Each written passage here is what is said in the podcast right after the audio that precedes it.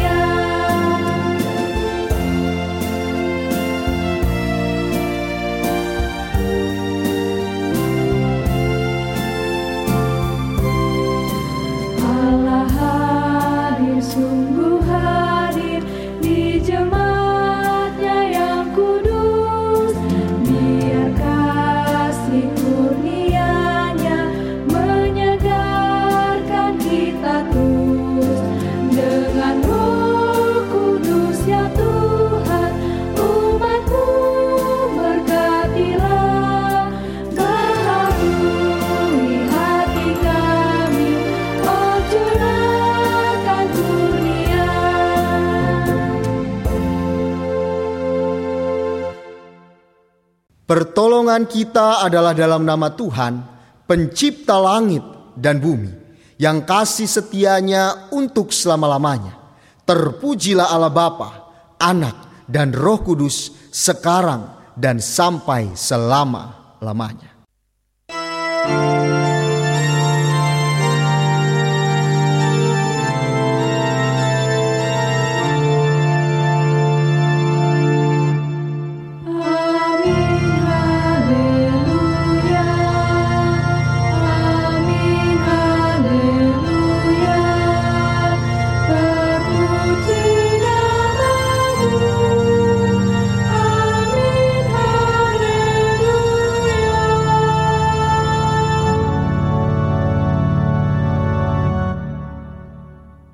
Kasih karunia dan damai sejahtera dari Allah Bapa dan dari Tuhan kita Yesus Kristus menyertai saudara sekalian. Dan menyertai saudara juga.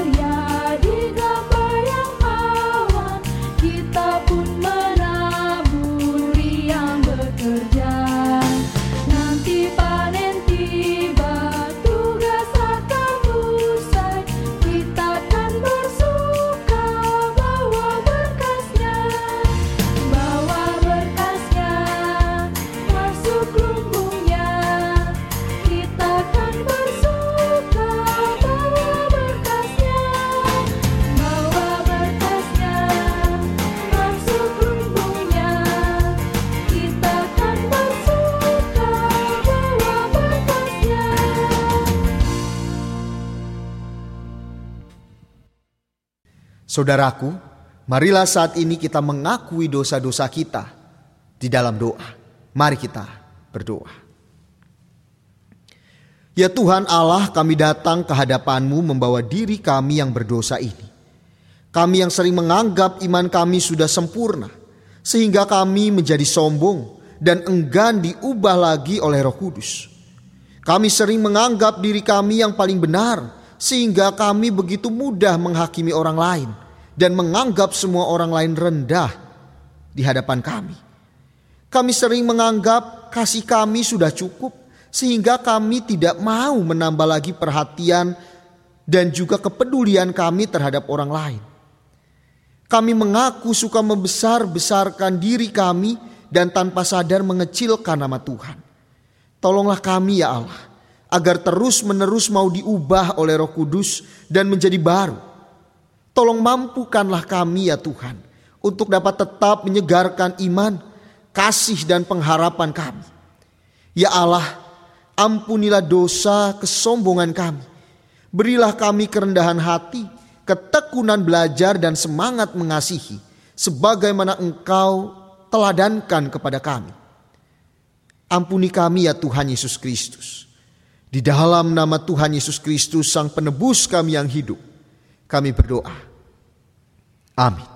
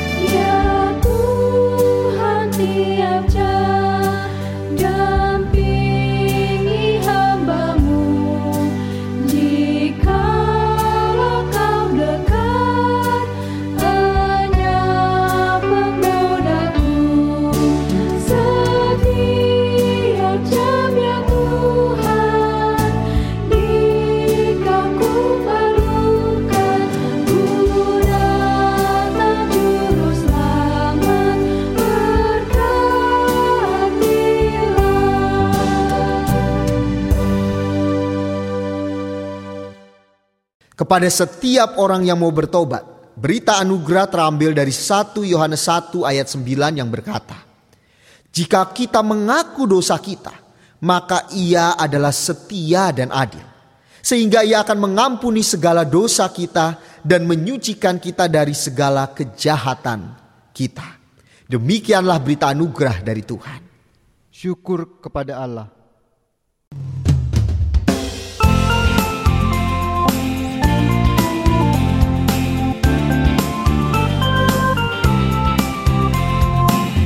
Yesus berpesan dalam malam gelap Kamu harus jadi lilin gemerlap Anak masing-masing di sekitarnya Dalam dunia ini bersinarlah.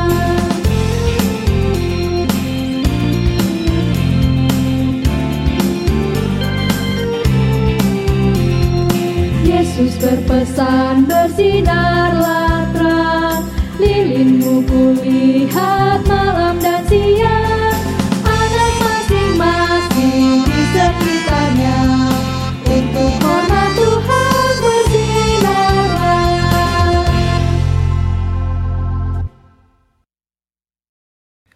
Marilah kita berdoa.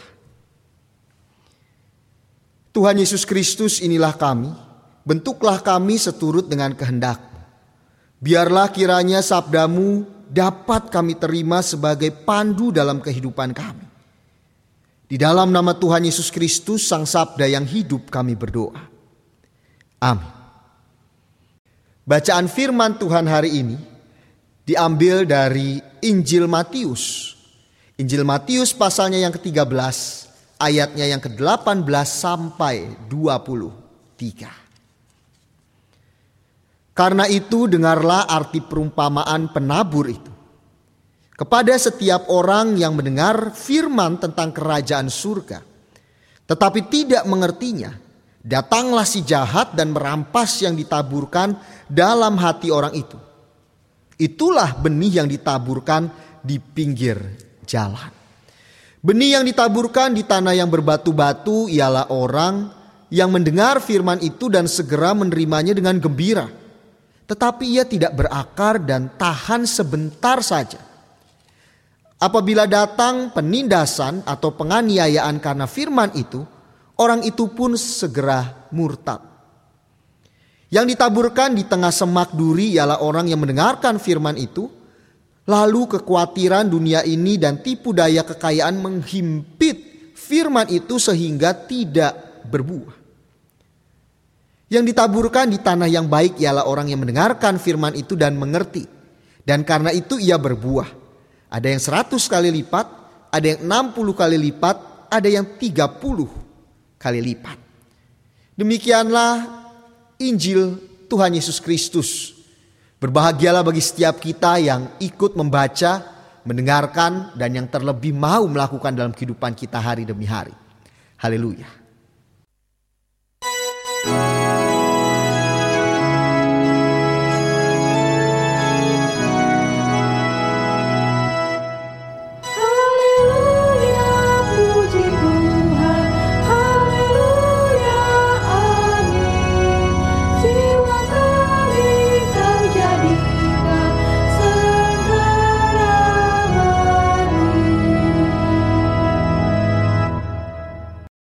Bersiap menabur. Saudaraku, setiap kita membutuhkan persiapan di dalam kehidupan ini. Ketika kita hendak melakukan sesuatu, kita pasti membutuhkan yang namanya persiapan. Salah satu contohnya, ketika saya mau memelihara hewan, gitu ya. Ketika saya mau memelihara hewan, pernah ada yang berkata kepada saya, kalau kamu mau memelihara hewan, jangan asal kamu senang atau suka. Kamu lihat hewannya lucu, kamu senang, kamu suka, kamu beli, kemudian sudah. Jangan. Yang terpenting ketika kamu mau memelihara hewan, itu yang pertama yang harus kamu lakukan adalah persiapan. Persiapan cara untuk memelihara hewan itu. Entah tempatnya, harus ada kandangnya atau tempat yang memadai. Entah itu makanannya kita harus siap. Percuma kita beli hewan tapi kita tidak tahu makanannya apa sehingga akan salah memberi makan. Ya. Dan juga kebutuhannya apa saja. Ya, jadi jangan hanya sekedar suka lalu beli, tapi dibutuhkan yang namanya persiapan. Karena kalau kita hanya sekedar membeli hewan yang kita suka kita beli tanpa mempersiapkan segalanya, hewan itu hidupnya tidak akan senang, tidak akan bahagia ketika di tangan kita. Dan kemungkinan hidupnya tidak akan lama. Saudaraku yang terkasih, Memang ternyata persiapan itu sangat penting bagi kita saat kita hendak melakukan sesuatu. Agar kita benar-benar siap bukan hanya sekedar asal-asalan. Saudaraku tema kita hari ini berbicara tentang bersiap menabur. Harapannya dengan tema ini setiap kita yang mendengarkannya dan yang merenungkannya dapat memahami bahwa dalam kehidupan kita kita harus selalu bersiap untuk menjadi pewarta firman Tuhan. Dan pastinya sebelum kita siap menjadi pewarta firman Tuhan, kita harus mempersiapkan diri terlebih dahulu untuk menerima firman itu. Sehingga ketika kita mewartakannya tidak salah. Karena kita sudah paham seperti apa firman itu. Saudaraku yang terkasih, perihal tentang hal ini, kita akan bersama-sama belajar dari bahan bacaan kita yang kita baca hari ini karena bahan bacaan kita yang kita baca hari ini nampaknya bukan suatu bahan bacaan firman Tuhan yang sulit untuk kita pahami. Ini termasuk ke, uh, salah satu bagian firman Tuhan yang cukup mudah untuk kita pahami. Karena di sana di mana di uh, Tuhan Yesus memberikan perumpamaan tentang seorang penabur sangat mudah dipahami. Bagi kita masyarakat Indonesia, Menabur itu juga merupakan suatu hal yang mungkin wajar-wajar saja. Ya, karena kita tanahnya sungguh luar biasa menabur itu akan sangat mudah untuk tumbuh gitu ya. Sehingga perumpamaan ini akan sangat mudah kita pahami. Ditambah lagi ketika Tuhan Yesus membicarakan tentang uh, perumpamaan tentang seorang penabur, kemudian di bagian akhir yang kita baca tentang penjelasannya apa maksudnya dari setiap beberapa lahan yang di mana jatuh benih itu. Nah, saudara-saudara yang dikasihi dan mengasihi Tuhan. Hanya saja yang menjadi perenungan bagi kita saat ini adalah dengan firman Tuhan yang mudah untuk dipahami ini, sudahkah kita mau sungguh-sungguh menerimanya dengan penuh sukacita dan siap untuk menjadi pelaku firman Tuhan sesuai dengan bahan bacaan yang kita baca saat ini? Jangan hanya karena firman Tuhan yang mudah, jadi begitu juga mudah masuk kuping kiri, keluar kuping kanan. Saudaraku yang terkasih, tanah atau sarana benih tumbuh itu adalah kondisi setiap kita manusia. Pribadi setiap kita manusia dalam merespon firman Tuhan. Dan melalui firman Tuhan hari ini setidaknya ada empat tipe manusia dalam menerima firman Tuhan. Yang pertama, benih yang jatuh di pinggir jalan. Pinggir jalan tentu bukan media yang baik. Kalau kita lihat pinggir jalan mungkin ada tanah. Tetapi tanah di pinggir jalan itu keras. Ya, tanah di pinggir jalan itu tidak segembur tanah yang baik yang memang digarap sebaik mungkin. Ya. Jadi memang gambaran ini ingin memperlihatkan bahwa benih yang jatuh di pinggir jalan itu sulit untuk tumbuh. Ya. Contohnya bisa saja seseorang mendengarkan firman Tuhan Entah dengan cara apa pun itu, entah dengan uh, online, media online, entah itu dengan membaca Alkitab sendiri, entah itu mengikuti persekutuan ataupun yang lainnya, kita bisa saja mendengar firman Tuhan, tetapi firman Tuhan itu tidak dapat masuk ke dalam diri kita, tidak dapat masuk ke dalam hati kita, apalagi bertumbuh. Masuk saja tidak, sehingga bertumbuh itu tidak akan mungkin. Ada banyak penyebab firman Tuhan itu sulit menembus diri kita manusia. Salah satunya yang umum karena kita menganggap firman Tuhan itu tidak begitu penting dan tidak relevan, tidak pas dengan keadaan diri kita. Jadi firman itu cuma sekedar kita dengar setelah itu hilang. Ya. Kalau perumpamaan itu benih yang jatuh di pinggir jalan cepat hilangnya dimakan burung hilang. Ya. Seperti itu jugalah maksud dari perumpamaan yang pertama firman Tuhan tidak membekas sedikit pun di dalam kehidupan kita sebagai manusia. Firman Tuhan kita dengar setiap hari, setiap saat, setidaknya seminggu sekali kita dengar firman Tuhan. Tetapi kalau diri kita seperti tanah yang ada di pinggir jalan, itu akan sia-sia. Semuanya akan hilang tanpa dampak sedikit pun. Kemudian poin yang kedua, benih yang jatuh di tanah yang berbatu. Di mana gandum memang kalau di tanah yang berbatu, gandum itu cepat bertumbuh tetapi juga cepat layu. Dan inilah gambaran orang yang mendengar firman Tuhan dengan semangat luar biasa di awalnya. Antusias, semangat, gembira menggebu-gebu di awal. Tetapi tidak memiliki akar yang kokoh. Sehingga akan sangat mudah untuk hilang. Ketika mungkin orang dengan sangat semangat melayani Tuhan semangat membaca firman Tuhan, semangat mengikut Tuhan luar biasa. Tetapi ketika mengalami gesekan, ketika mengalami pergumulan, ketika hidup penuh penderitaan ataupun penganiayaan, maka akan cepat pula mundur, mengingkari imannya karena tidak mempunyai akar yang kuat. Tumbuhnya cepat tapi akarnya tidak kuat, percuma. Akan sangat mudah untuk layu. Mereka tidak berakar dalam firman Tuhan. Karena apa penyebabnya? Karena mereka tidak mencerna lebih lanjut dan tidak berdoa dengan sungguh-sungguh memohon pertolongan dari Roh Kudus. Mereka mendengar firman Tuhan, oke. Okay. Kita mungkin mendengar firman Tuhan, firman Tuhannya masuk. Ya, mungkin masuk ke pikiran, masuk ke hati, tapi tidak kita cerna lebih dalam lagi. Akibatnya firman Tuhan itu mungkin awalnya membuat kita semangat, tetapi ketika kita melihat kondisi keadaan kita yang nampaknya kok semakin menghimpit kita, kita akan menjadi mundur iman kita. Andaikan kita ketika mendengar firman Tuhan. Entah itu firman Tuhan yang kita mengerti atau tidak, tetapi kita menerimanya, kita mencoba berdoa, meminta pertolongan dari Tuhan agar Tuhan memberikan Roh Kudus kepada kita, di situlah kita akan benar-benar bertumbuh. Poin yang ketiga, benih yang tumbuh di semak berduri. Semak berduri diibaratkan sebagai kekhawatiran, kecemasan, kesedihan, ketakutan, kemarahan, keegoisan, itu semua adalah ibarat dari semak duri. Ada orang yang mulai mendengar firman Tuhan dengan baik. Tetapi lambat laun kekhawatiran, kecemasan, kesedihan, ketakutan, kemarahan, keegoisan duniawi sangat berpengaruh bagi mereka.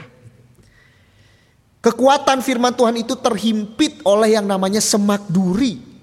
Dan benih itu akhirnya mati sebelum menghasilkan buah kekhawatiran akan masa depan, kecemasan akan hari esok, kesedihan karena kehilangan, ketakutan akan cobaan demi cobaan, kemarahan pada yang telah menyakiti, dan keegoisan yang hanya mengarah pada diri sendiri adalah penghalang bagi firman Tuhan itu untuk bertumbuh dan berbuah di dalam diri setiap manusia, termasuk kita.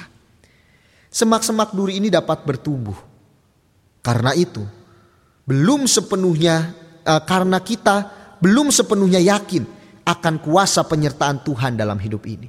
Semak duri itu akan bertumbuh karena kita belum sungguh-sungguh yakin akan kuasa penyertaan Tuhan dalam hidup kita. Sehingga ketika kekhawatiran, ketakutan, amarah apa pun itu hadir membuat iman kita goyah dan akhirnya firman Tuhan itu tidak berbuah. Bagaimana cara aku mengampuni? Hidupku sudah terlalu banyak disakiti oleh orang-orang. Bagaimana aku bisa mengampuni? Firman Tuhan itu memang ada, kita ingat, tapi tidak bisa berbuah dalam hidup kita. Saudaraku yang terkasih, oleh sebab itulah hiduplah dengan sungguh-sungguh, percaya kepada Tuhan. Semua semak duri itu harus berani dibabat habis apabila kita menghendaki benih firman Tuhan itu tumbuh baik dan berbuah di dalam kehidupan kita. Yang keempat, untungnya benih itu ada yang jatuh di tanah yang subur. Inilah gambaran orang yang mendengarkan firman Tuhan, berusaha memahaminya dan menjadikan firman Tuhan itu sebagai dasar kehidupannya. Mereka dikatakan akan menghasilkan buah buah itu nyata dan dapat dirasakan oleh orang-orang yang ada di sekelilingnya melalui entah jalan pikirannya, tutur katanya, tingkah lakunya yang sesuai dengan ajaran Yesus Kristus. Orang-orang semacam inilah yang dibutuhkan oleh dunia saat ini. Dunia untuk menaburkan kasih, untuk menaburkan pengampunan, menaburkan pengharapan dan sukacita. Apalagi di tengah situasi yang ada saat ini. Situasi di mana keadaan sangat memprihatinkan. Banyak sekali orang yang sedang membutuhkan pengharapan, yang ketakutan karena keadaan seperti ini. Di sinilah kita harus menebarkan benih firman Tuhan tentang pengharapan. Saudaraku, mungkin saat ini ada di antara kita yang merasa bahwa aku bukan sebagai lahan yang subur. Selama ini aku mendengar firman Tuhan tapi bukan sebagai lahan yang subur. Entah itu seperti lahan yang ada di pinggir jalankah atau lahan yang penuh dengan bebatuankah atau lahan yang penuh dengan semak durikah? Ya. Lalu apa yang harus aku lakukan kalau diriku sendiri bukan seperti lahan yang subur? Janganlah kita berputus asa. Mintalah kepada Tuhan agar rohnya yang kudus itu mau mengolah diri kita yang adalah tanah ini. Agar diri kita ini siap menjadi tanah yang subur. Dan juga kita harus bersedia diolah dan mau hidup dalam roh jadi bukan hanya sekedar minta pada Tuhan tapi kita persiapkan diri kita untuk siap diolah dibentuk oleh Tuhan. Selamat berproses menjadi tanah yang subur bagi benih firman Tuhan. Selamat menaburkan benih kehidupan bagi dunia yang sedang membutuhkan kasih, pengampunan, pengharapan dan sukacita. Tuhan Yesus memberkati dan menolong setiap kita untuk menjadi tanah yang subur dan siap menaburkan benih benih kehidupan. Amin. Saat teduh bagi kita.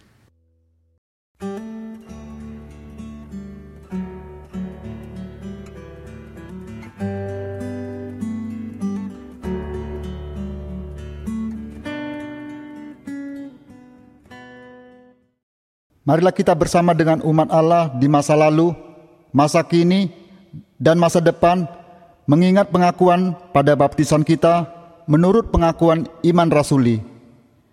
Aku percaya kepada Allah, Bapa yang Maha Kuasa, Halik langit dan bumi, dan kepada Yesus Kristus, anaknya yang tunggal, Tuhan kita, yang dikandung daripada roh kudus, lahir dari anak darah Maria, yang menderita sengsara di bawah pemerintahan Pontius Pilatus, disalibkan, mati dan dikuburkan, turun ke dalam kerajaan maut. Pada hari yang ketiga, bangkit pula dari antara orang mati, naik ke sorga, duduk di sebelah kanan Allah, Bapa yang Maha Kuasa, dan dari sana ia akan datang untuk menghakimi orang yang hidup dan yang mati. Aku percaya kepada Roh Kudus, gereja yang kudus dan am, persekutuan orang kudus, pengampunan dosa, kebangkitan orang mati, dan hidup yang kekal. Amin. Saudaraku yang terkasih, marilah kita bersama-sama saat ini menaikkan pokok-pokok doa syafaat kita. Mari kita berdoa. Tuhan Yesus Kristus Allah Bapa kami yang sungguh baik, kami sungguh bersyukur untuk keadaan kami saat ini di mana keadaan kami dunia maupun secara khusus Indonesia sudah menjadi jauh lebih baik dari beberapa waktu sebelumnya. Dan biarlah kiranya keadaan kami ke depannya boleh menjadi lebih baik lagi. Dengan kami juga mau setiap kami mau belajar untuk melakukan yang terbaik. Entah itu dengan menaati setiap aturan-aturan yang ada, dengan kami mau belajar pola hidup sehat, pola hidup bersih di dalam Tuhan. Terima kasih ya Tuhan Yesus Kristus. Pada saat ini kami juga mau menaikkan doa kami untuk para pejuang yang ada saat ini, entah itu pemerintah yang sedang memikirkan solusi yang lebih baik lagi ke depannya, untuk tenaga medis yang ada, untuk relawan-relawan para peneliti dan yang lainnya, biarlah kiranya mereka semua tetap diberikan sukacita untuk menjalani semuanya ini. Mereka tetap memiliki pengharapan kepada Tuhan. Saat ini ya Tuhan, kami juga mau bersama-sama berdoa bagi setiap kami yang dalam keadaan lemah tubuh kami, kami yang sakit, kami yang sedang bersedih, kami yang sedang memiliki komunikasi yang kurang baik dengan sesama kami, kami yang sedang memiliki impian yang mungkin belum tergapai sampai saat ini. Tolong kuatkan kami ya Tuhan. Biarlah kiranya di dalam pergumulan hidup kami ini, kami tetap mau menyertakan Tuhan dengan penuh sukacita, kami menjalani kehidupan ini. Karena kami tahu ada Tuhan yang ada bersama dengan kami. Kami tidak sendirian di kala kami sedang sakit. Kami tidak sendirian di kala kami sedang bergumul dengan relasi terhadap orang lain. Kami tidak sendirian ketika kami sedang bergumul tentang pengampunan. Kami tidak sendirian ketika kami sedang menata masa depan kami. Ada Tuhan yang selalu berjalan bersama dengan kami. Saat ini ya Tuhan, kami juga mau berdoa untuk gereja-gereja Tuhan. Baik GKI DI Panjaitan maupun gereja-gereja Tuhan yang lainnya. Biarlah kiranya kami sebagai gereja boleh terus bertumbuh.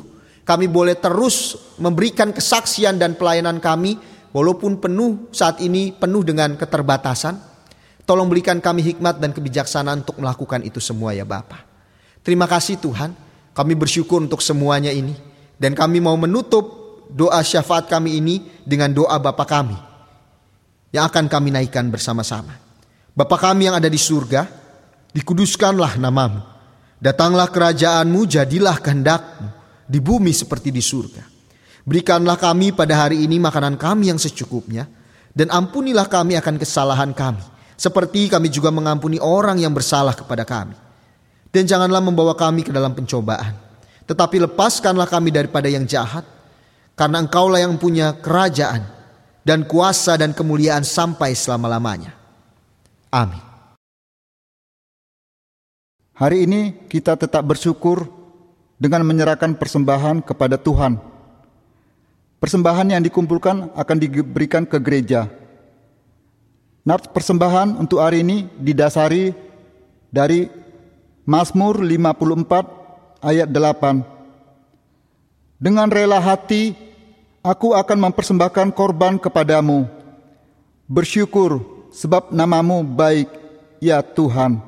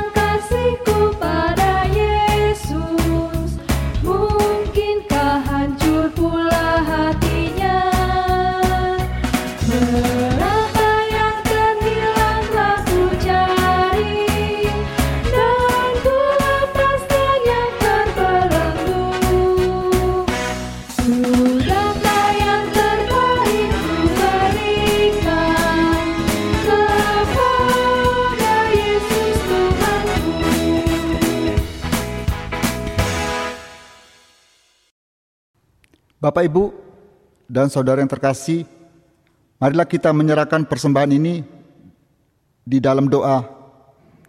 Mari kita berdoa. Kami mengucap syukur dan berterima kasih kepadamu Tuhan Yesus Kristus atas berkat anugerah yang Engkau curahkan kepada kami, anak-anakmu. Engkau boleh memakai seluruh hidup kami untuk Tuhan pakai demi kemuliaan Tuhan. Sebagai wujud dari rasa syukur kami kepadamu, kami telah mengumpulkan persembahan, baik itu persembahan mingguan, persembahan syukur, persembahan bulanan, dan persembahan sarana dan prasarana di gereja ini. Kami mohon dengan tangan kasih-Mu yang kudus, berkati dan kuduskan persembahan ini agar layak di hadapan-Mu dan boleh dipergunakan oleh majelis jemaat untuk semua kegiatan pelayanan di gereja ini.